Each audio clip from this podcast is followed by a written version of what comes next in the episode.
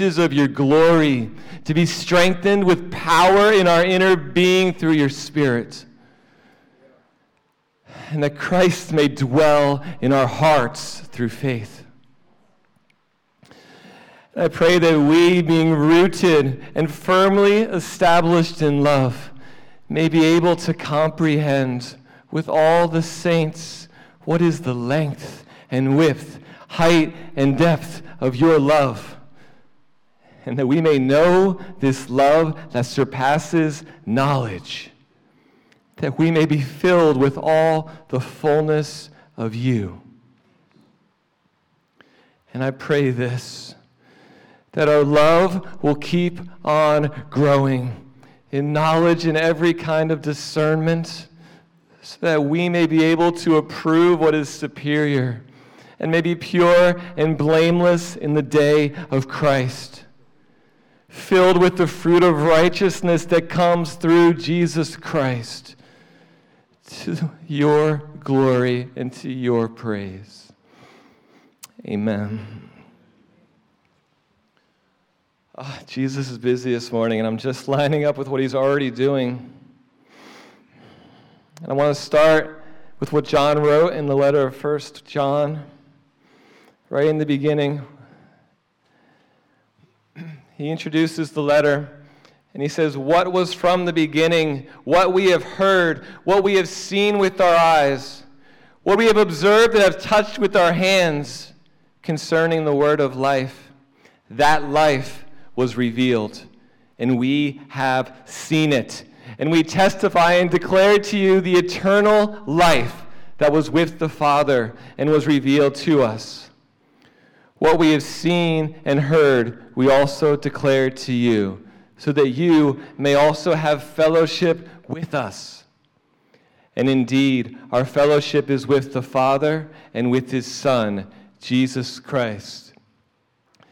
We are writing these things so that our joy may be complete. And we see that John has experienced something that he can't keep to himself. He has to share it. He's seen something with his eyes, he's observed something, he's heard something, he's touched something with his own hands. And he realizes that if you don't have what he has, your joy will not be complete. And he shares that for your sake, but he also shares it for his sake because he realizes the way God designed it, because all of us are the bride he's coming back for. John also realizes his joy won't be complete unless you get it too, unless you have this too. And that's why he's writing this. Oh, I'm praying, I am contending, I am trusting that God will mark you with what John was writing about this morning, that you will encounter him this morning in a way that you will not be able to be the same again when you leave here this morning. That is my prayer that he'll do this morning. So, what is John speaking about in 1 John 1? I believe we all know it, but he says the phrase, What is from the beginning? And we see similar language in his gospel letter, the book of John, chapter 1. And he writes, In the beginning was the Word, and the Word was with God, and the Word was God. He was with God in the beginning. All things were created through him, and apart from him, not one thing was created that has been created. He's speaking about Jesus. Later, when he has the vision he shares in the book of Revelation, chapter 19, he sees Jesus, Jesus returning on the white horse to judge the earth, and he says, This is the one whose name is called the Word of God. He, Jesus, God Himself, was there in the beginning, and all things were created through Him. Everything. Apart from Him, not one thing was created that has been created. He created you. He created you. Genesis 1 27. God created man in his own image. He created him in the image of God. He created them male and female. Realize that he created you in his own image. In the image of God, you are created in the image of God. Psalm 139, verse 13, we read the psalmist say, It was you who created my inward parts. You knit me together in my mother's womb. And I will praise you because I have been remarkably and wondrously made. Your works are wondrous, and I know this very well. Realize He knit you together in your mother's womb. You have been remarkably and wondrously made by Him. This is Scripture.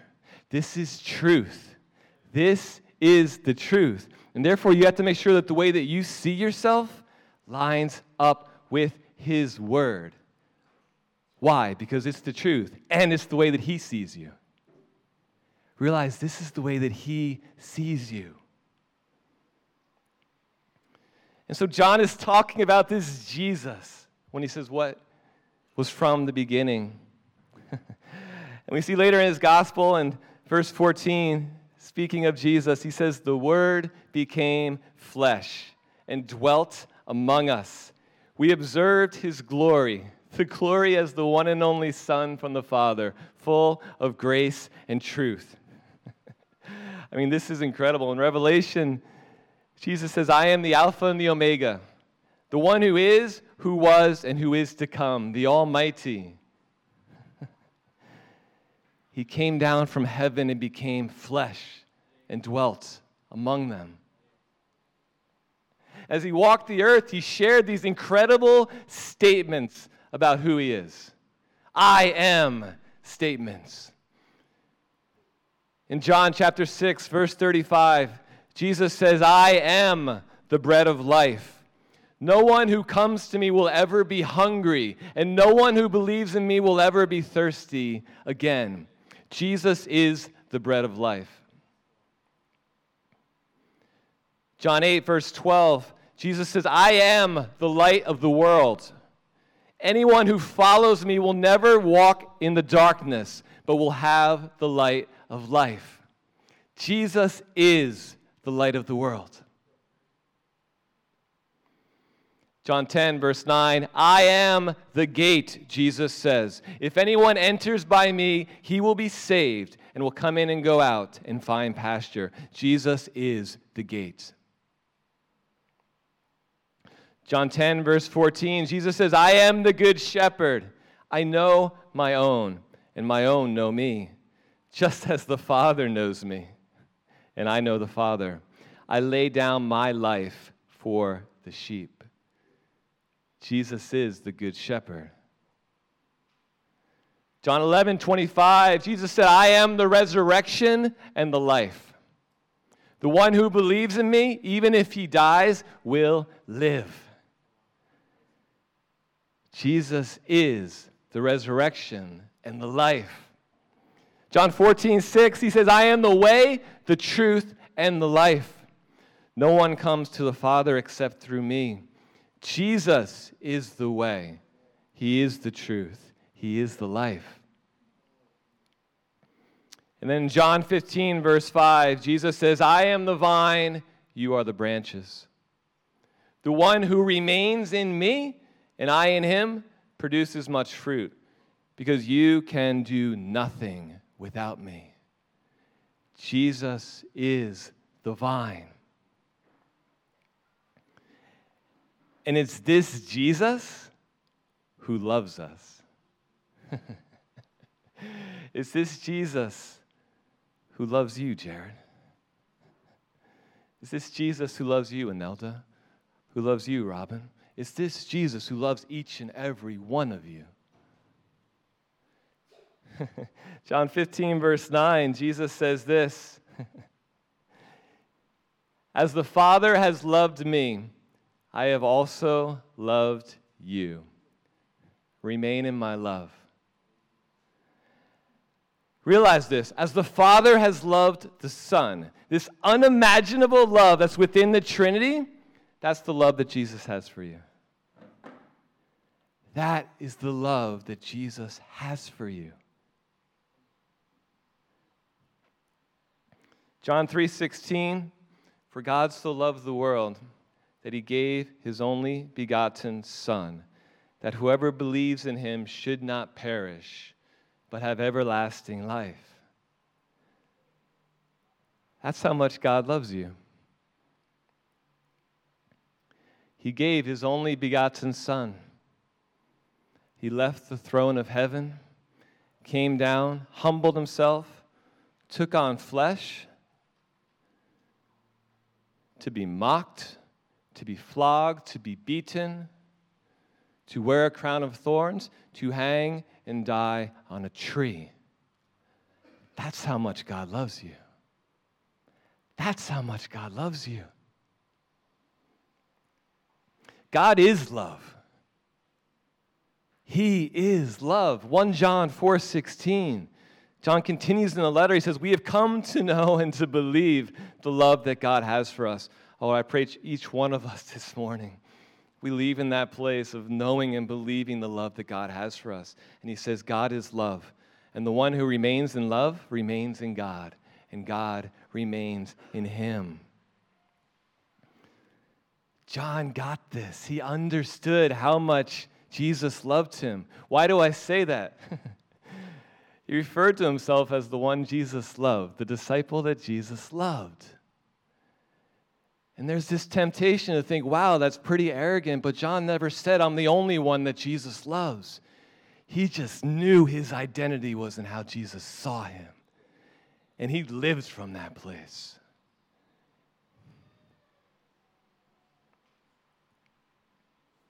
this Jesus, this Jesus, he not only loves you with the love that you can't even comprehend, he desires to be with you. He extends the scepter as you approach him. Why do I say that? John 17, verse 24. Jesus, about to go to the cross, prays this beautiful prayer to the Father to be heard by his disciples and to be recorded for us. And he says, Father, I desire, Jesus desires, I desire that they also, whom you have given me, may be with me where I am to see my glory that you have given me because you loved me before the foundation of the world. Do you realize that Jesus desires, He wants you to be with Him? He wants you to be with Him. He desires this. This is His desire, not just ours. John 17, verse 26, he said, I made your name known to them and will continue to make it known, so that the love you have loved me with may be in them, and I may be in them. Jesus has made the Father's name known to us and is continuing to make the Father's name known to us. Why?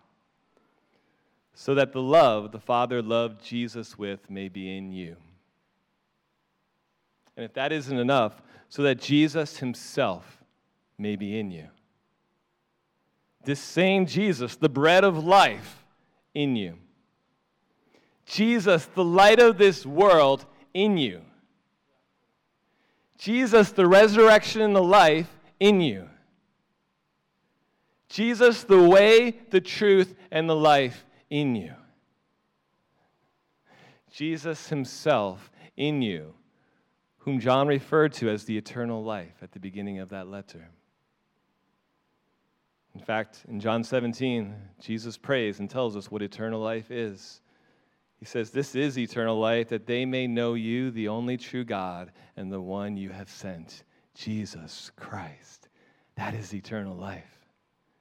Knowing Him, intimately knowing Jesus. And we see from this place, from this reality that John lived firsthand, he then writes in 1 John.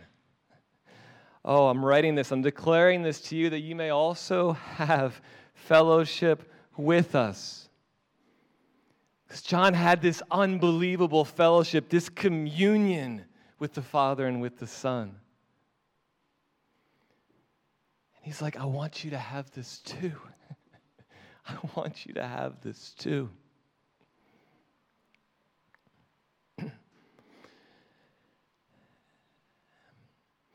And it's surreal being here on our, our last day for now in Wellington AM. And I prayed, I prayed, Lord, what do you want me to say this morning? And uh, I think he comforted me by giving me the one encouragement that I, that I felt I would leave with someone. And the encouragement I would leave with you is this phrase. Actually, I don't know where Lucharl went, but Lucharl made me a t shirt that has it written on it. Stay close to Jesus. Stay close to Jesus. If I can look you in the eyes one more time, not knowing when I will see you again, and say one thing to you, that is what I would say. I would say, stay close to Jesus. Why? Why would I say that? Because if you do that, everything else will take care of itself. Whether you're going through the wilderness, whether you're facing trials, whether the world is falling apart around us, like Scripture says it will, or whether you're in a season that's flowing with milk and honey, the answer is the same. Stay close to Jesus. He's everything. He's everything. And we see in Matthew 22, Jesus says, This is the greatest and most, most important command. Love the Lord your God with all your heart, with all your soul, and with all your mind. This is the greatest and most important command. And after everything I've shared this morning, after just the way we encountered him during worship, when we realize who he is, when we realize what he's done, how much he loves us, how he desires to be with us, how the end of this story is with him returning to dwell with us for eternity. That command, that command doesn't become a burden. It doesn't become an obligation. It becomes why would I want to do anything else? Why would I want to do anything else? This world pales in comparison to him. It pales in comparison to him. But the problem, church, is everything in this world is screaming for your attention. It's screaming for your attention. It's screaming for your time. It's screaming for your mind. It's screaming for your hearts. It's doing everything but pushing you closer to Him. And the last thing I really feel God telling us this morning and really calling me to exhort you in is that He wants you to pursue Him. To pursue Him. Psalm 105, verse 4. The psalmist writes, Seek the Lord and his strength, seek his presence continually. And I want to look at two stories in the Word where Jesus does something that to me it seemed very interesting. The first one I want to look at, we know it as the road to Emmaus in Luke 24. So these two disciples, Jesus has died. They're now walking away from Jerusalem. And Jesus appears to them on the road and they're downcast. They're like, We thought he was the Messiah. And Jesus says to them, starting in verse 25, He says, O foolish ones and slow of heart to believe all that the prophets have spoken, was it not necessary that the Christ should suffer these things and enter into his glory? And beginning with Moses and all the prophets, he interpreted to them in all the scriptures the things concerning himself. And so they drew near to the village to which they were going. And I want you to catch this part. Jesus acted as if he were going farther. Jesus acted as if he were going farther.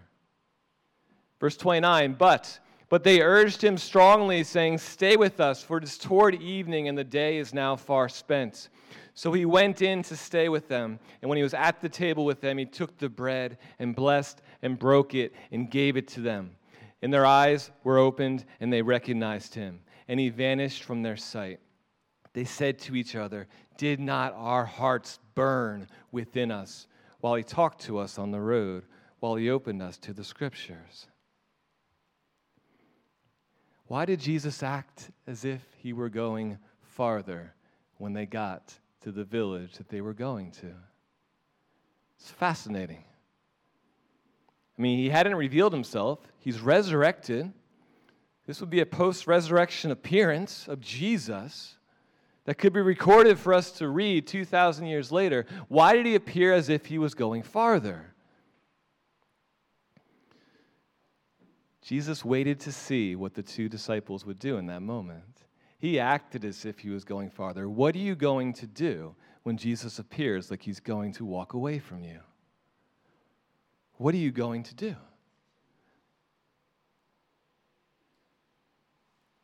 And once they said, Stay, what did he do? He stayed.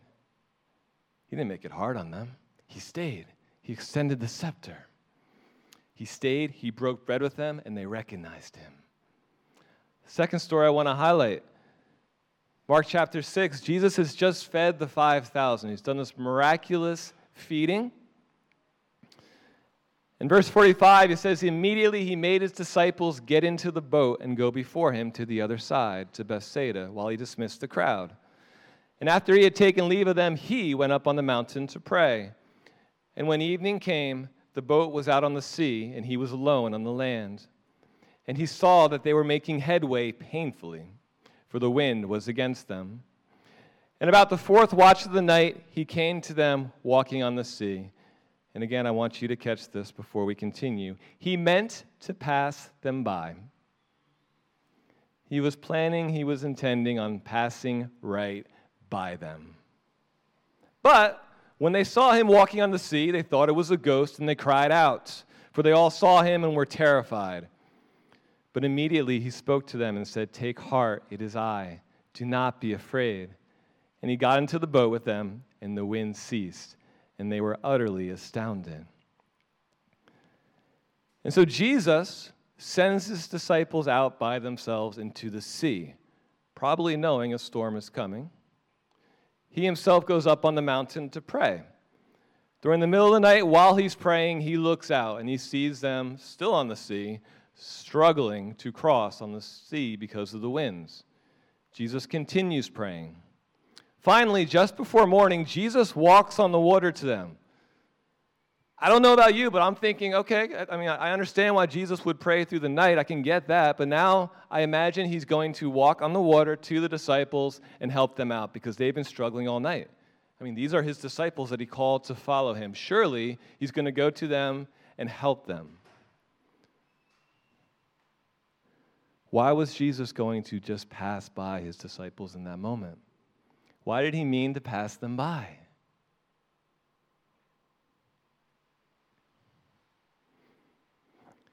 we see what happened the moment they cried out. The moment they cried out and realized their need, their fear, he helped them. He responded. He responded. He calmed their hearts. He calmed the storm, and they were utterly astounded. Utterly astounded. Keenan, I'm not sure where you're at, but you can come up, my friend.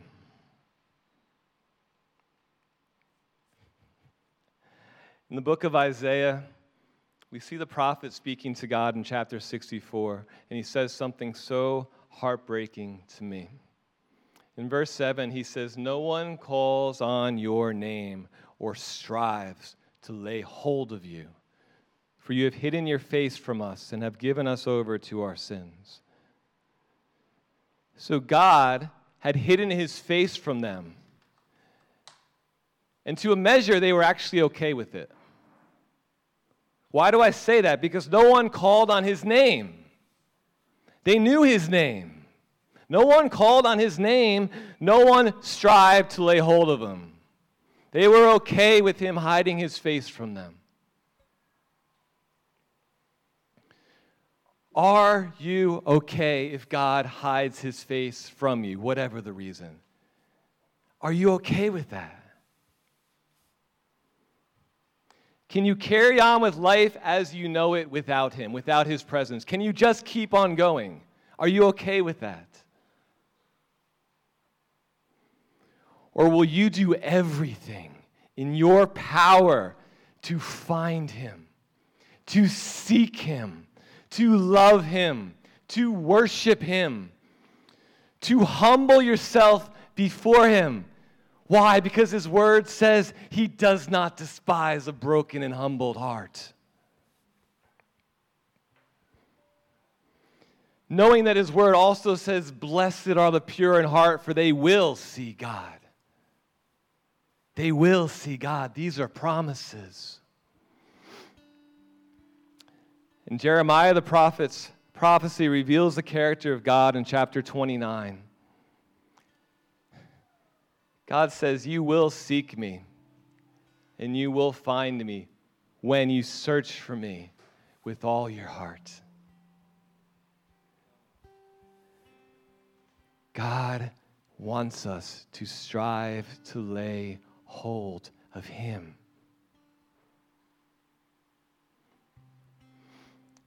There's so much more. We have beautiful mornings like this. We can't do it in our own strength. But are we satisfied with one good Sunday service? Are we satisfied with a couple hours on Sunday? Or are we going to contend for more of Him? Are we going to fight back against the world, the distractions, the enemy, the lies, the deception? Are we going to strive for the more of Him? He wants to give it to us.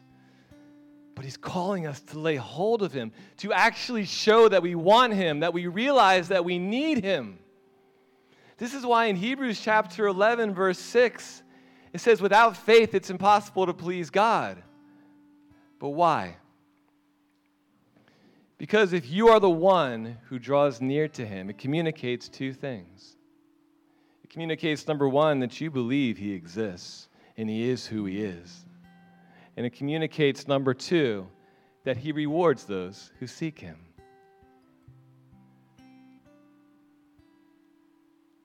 He rewards those who seek him.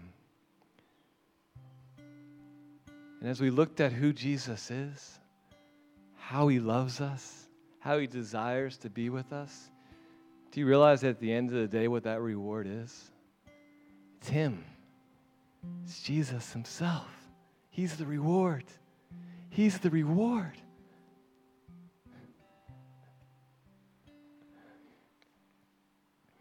And Jesus is coming. Jesus is coming. We're living in the last days.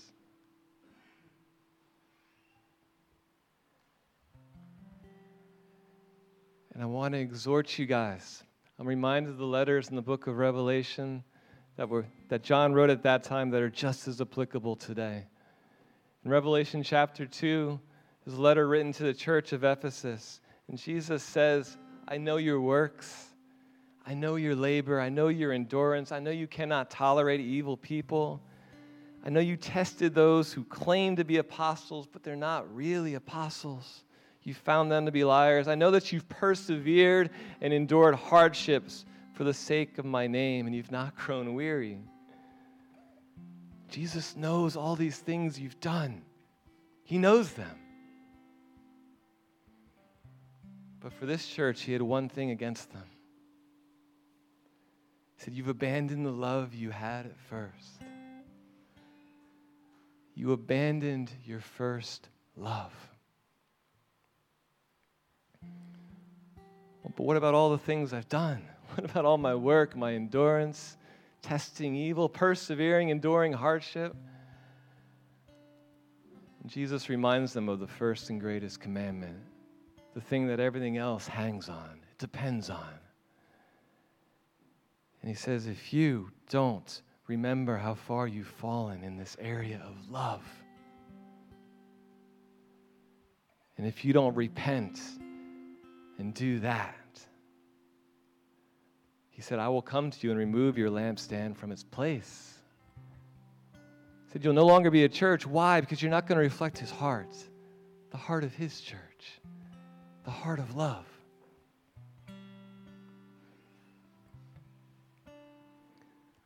And I'm also reminded of the last letter in chapter 3 to the church of Laodicea. This is a church. Jesus called them lukewarm. And he said for that reason, he wanted to vomit them out of his mouth. Why? They were living their lives as if they already had everything they needed. They lived their lives as if they already had everything they needed, which means what? It implies that they didn't need him. The way they were living their lives communicated that they didn't really need him.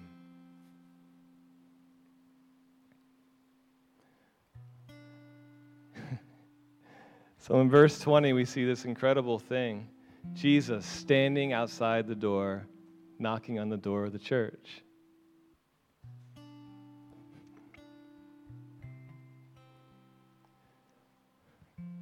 He's saying, Here I am, the one who this is all about. This entire life, this entire story. Here I am, Jesus Himself the one who loves you in ways that you can't even comprehend, the one who so desires to be with you. Here I am. He's knocking, but he's not only knocking, he's speaking. And he's saying, Oh, if you will only listen for, if you will only hear my voice and then respond, to be zealous, to repent, to open the door, if you'll just lay hold of him he will come in. He will come into you, to us as a church, and He will eat with us. He will dine with us. He will fellowship with us. We will have this beautiful fellowship and intimacy with Him. And I know each and every one of you sitting here, you've, you've tasted and seen something of Him, and that's why you're here. I just want to exhort you keep pursuing Him, stay close to Him. There's more. There's more of Him, and He wants to give it to us. It's going to close the gap between our current reality and what He refers to as a pure and spotless bride. The marriage of His bride to Jesus, the bridegroom this glorious reality that is coming.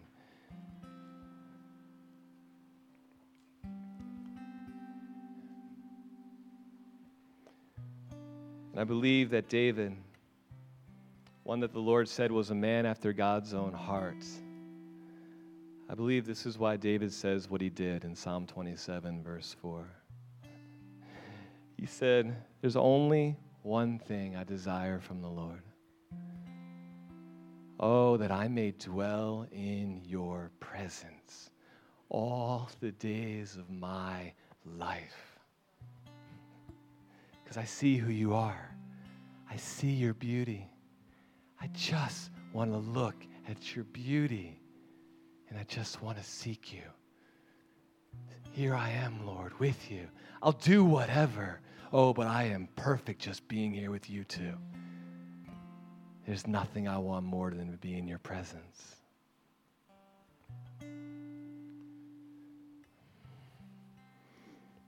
Let's close our eyes and let's wait on the Lord and see where He wants to go.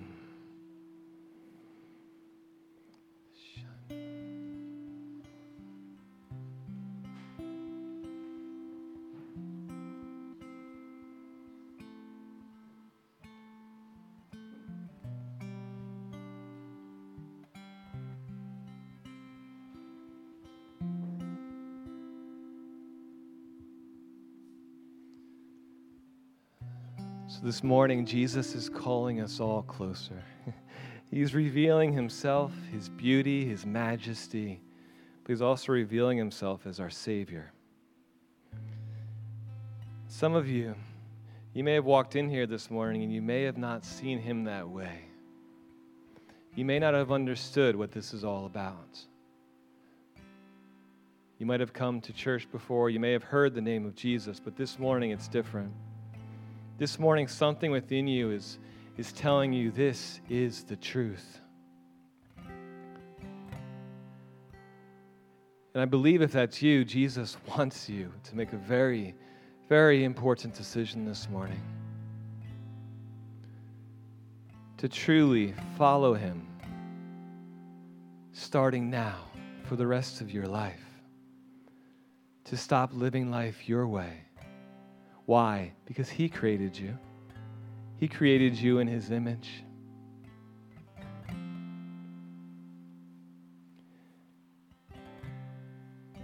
And He loved you so much, knowing that unless He came to earth, lived a perfect life, and died on the cross for your sins, the things that you've done that fall short of the glory of the amazing God.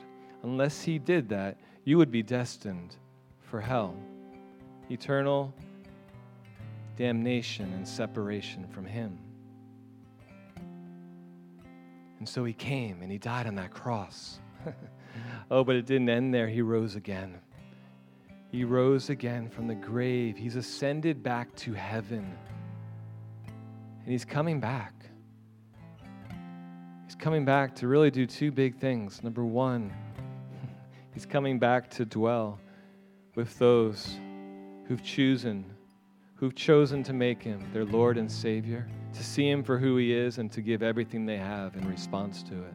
But he's also coming back to judge those who don't, those who continue to despise his love, to despise who he is, to despise what he did on the cross, to continue to live life their way.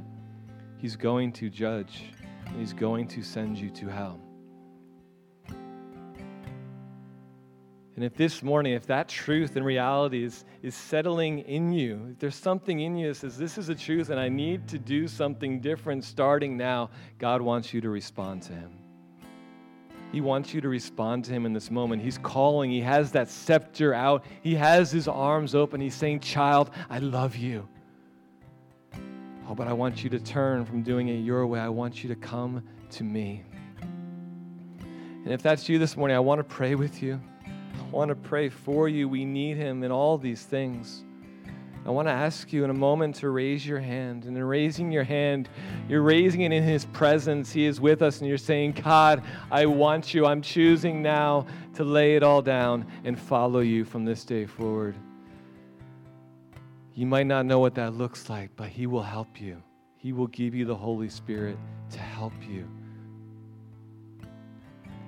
this church, the other people who have made that decision will help you. So if that's you this morning, if you know He's calling and you want to say, Yes, yes, Jesus, here I am, I want you to raise your hand so I can pray for you. Raise your hand so I can see it this morning if that is you. You'll know He's doing it inside of you. You may not understand it, but you'll know He's doing it inside of you. Raise your hand nice and high so I can see it this morning.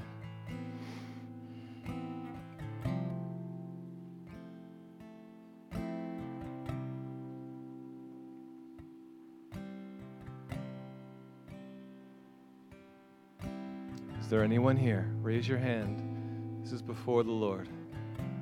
He sees your heart.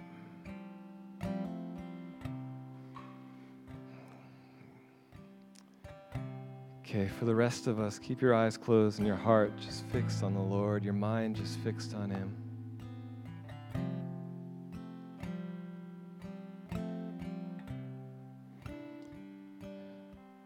I want to give